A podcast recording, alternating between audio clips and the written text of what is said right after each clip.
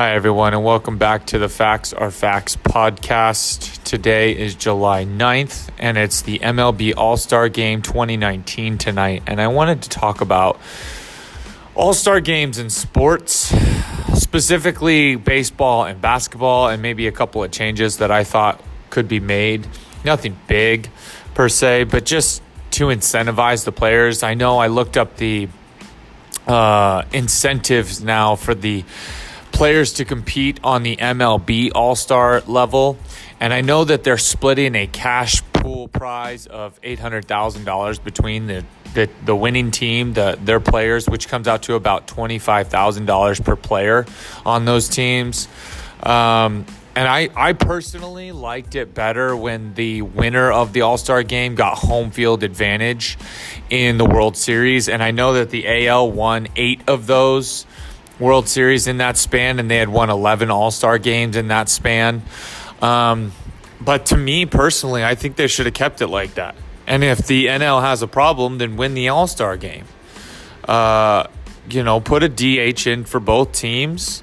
And whether it's an AL or NL field, put a DH in for both teams and play it until someone wins and then make that team get home field advantage in the World Series. It makes it worth something. You could keep doing the cash prize, there's no reason not to.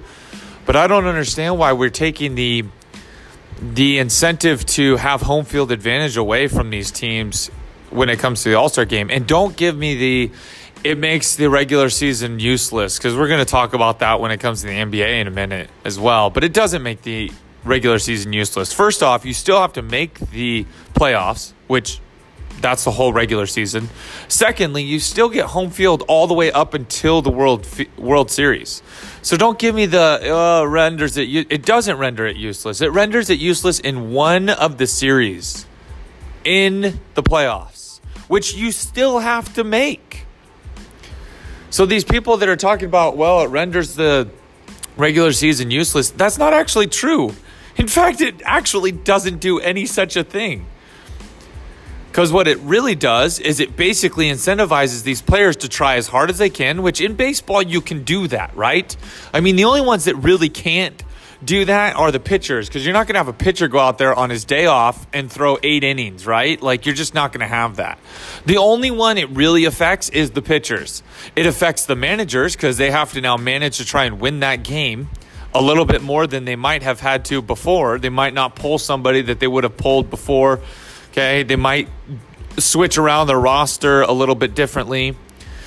They might go into pitching matchups a little bit differently. But the only ones it really affects are the pitcher. Like it doesn't affect are the pitchers because the pitchers are still not going to pitch four, five, six innings on their day off. Their managers and their clubs would be furious with that. But I th- I don't understand why we can't incentivize these players that like, hey, if you win this game, not only do you get money for it, but now you also get home field advantage in the World Series. I mean, as a fan, I, I watched more All Star games during that span than I have since they changed it. What two years ago now, when they went to strictly a cash uh, cash prize for the winners. I don't understand why they don't go back to that. Like, I get it that it gives it an advantage to the better All Star team, but in baseball, there's in my mind, there's a ton of parity right now between NL and AL. Basketball is a little different. The West is just absolutely stacked, especially with Kevin Durant being out this year. The West is just absolutely stacked with stars, especially now that Kawhi Leonard came back to the West. Paul George is still in the West. I mean, like, it is unbelievably deep in the West. But let's talk about the NBA All Star game because when I talk to NBA fans, they are so bored would be a great word to use with the NBA All Star game. And the easiest way to fix that, make the NBA All Star game relevant by giving them home court advantage in the NBA Finals. Give them a cash prize winner, the team with the that wins, give them cash prize winnings, and then also give them home court advantage in the NBA. And and it goes back to the baseball argument. It doesn't make the regular season useless. It doesn't. First off, you got to make the playoffs. Secondly, seeding in the playoffs has become super crucial uh, all the way up to the finals. I mean, having home court advantage for some of these teams is absolutely critical. We saw in this last year that it wasn't even really that important. I mean, the Raptors and the Warriors series, the last five games were all won by the road team.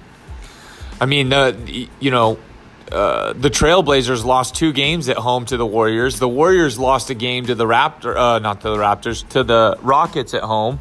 The Rockets lost a game, uh, lost a couple of games to the Warriors at home. So it wasn't even that important, but it just gives the players that much more incentive, especially for players that are the Clippers this year are going to be incentivized. The Lakers, I mean, shoot, everybody in the West is going to be incentivized to win that game.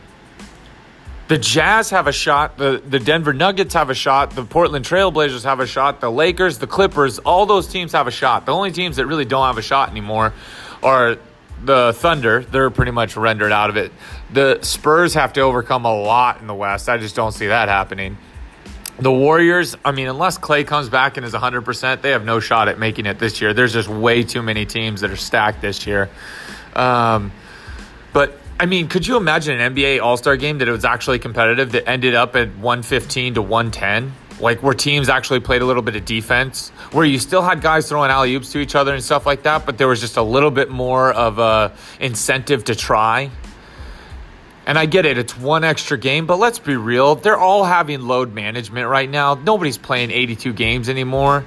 James Harden came out last year and said, I don't want to sit. I want to, I'm here to play. And Russell Westbrook's the same kind of way. I get that. There are some guys like that, but Kawhi Leonard's not playing every game these year, th- this year. Shoot, Kawhi Leonard was asked to be pulled from an All Star game two years ago because he didn't like how the game was going. Like he's a competitor. He doesn't want to get out there and just screw around. He's going to end up injured, which let's be honest, a lot of these guys are putting themselves at risk anyways by being out there in the first place. You might as well go hard because when you're screwing around, that's when you could bust a knee or something.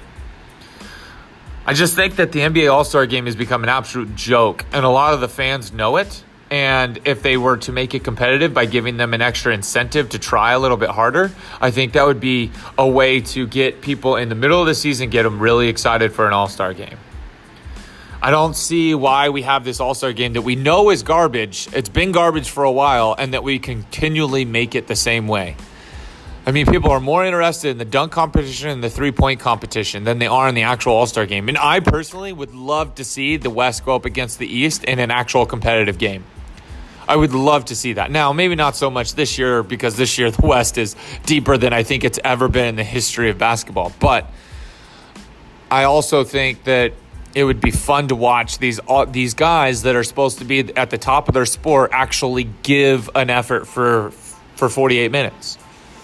And maybe you have a minutes cap on all of your players. Maybe every team says like, "Hey, you can only play, you know, each guy for 20 minutes max." So then the coaches actually have to figure out how to like maneuver people in and out. I just think that the All Star game needs a revamp in the NBA. Maybe more than the NBA, uh, maybe more than the MLB All Star game because in that game, I mean, it's baseball. You're not really taxing your body as much as you are in the NBA All Star game. Uh, the Pro Bowl is a different story because you can't have, uh, I think, in my opinion, you should get rid of the Pro Bowl altogether and you should make it a flag football game. I mean, how cool would it be to watch guys like Ezekiel Elliott and uh, Saquon Barkley run the ball in a flag football game against these guys? Like, that would be the coolest thing ever to just have a flag football game and be it you could even have it 15 minute quarters. You could have timeouts. You could have it just a regular football game, but just all flag. And maybe you have three defensive linemen and three offensive linemen that are out there blocking. You know, you don't have to put pads on. It's literally a flag football game. That way you can have OBJ make ridiculous catches like he usually does. You could have guys throwing the ball 60, 70 yards. I think they should add a couple of more festivities before that as well. I know they do wide receiver catches and stuff like that and stuff with quarterbacks. Make sure you do a kicking one. Who can kick the longest field goal? Can anybody actually punt it the length of the field or throw it the length of the field, like the biggest arm in the NFL or something like that? I think those would be cool things. But just to get people interested, I, the Pro Bowl needs to be done away with in its current, current form and just needs to be made a flag football game. That way, players know that they're going to be safe they're not going to get hurt by somebody coming up and spearing them across the middle or something stupid. And that way, defenders and offensive players, guys, they just both know that they can go hard without the risk of injury from that perspective. And we don't have to watch these guys let up on tackles and let guys go and all. Like they can actually try and go for flags.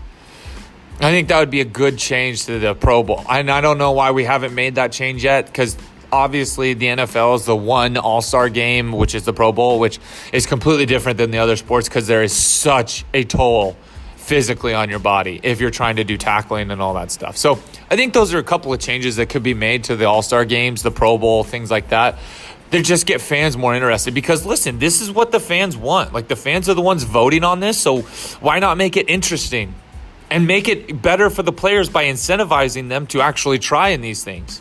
And for the Pro Bowl, let's make it a flag game and actually incentivize them by giving them more money to the winning team or whatever else it is. And you'll get more people to watch the Pro Bowl because nobody's watching the Pro Bowl. Nobody watches that. The ratings for that thing are trash every single year. So let's make it interesting. Make it a flag football game.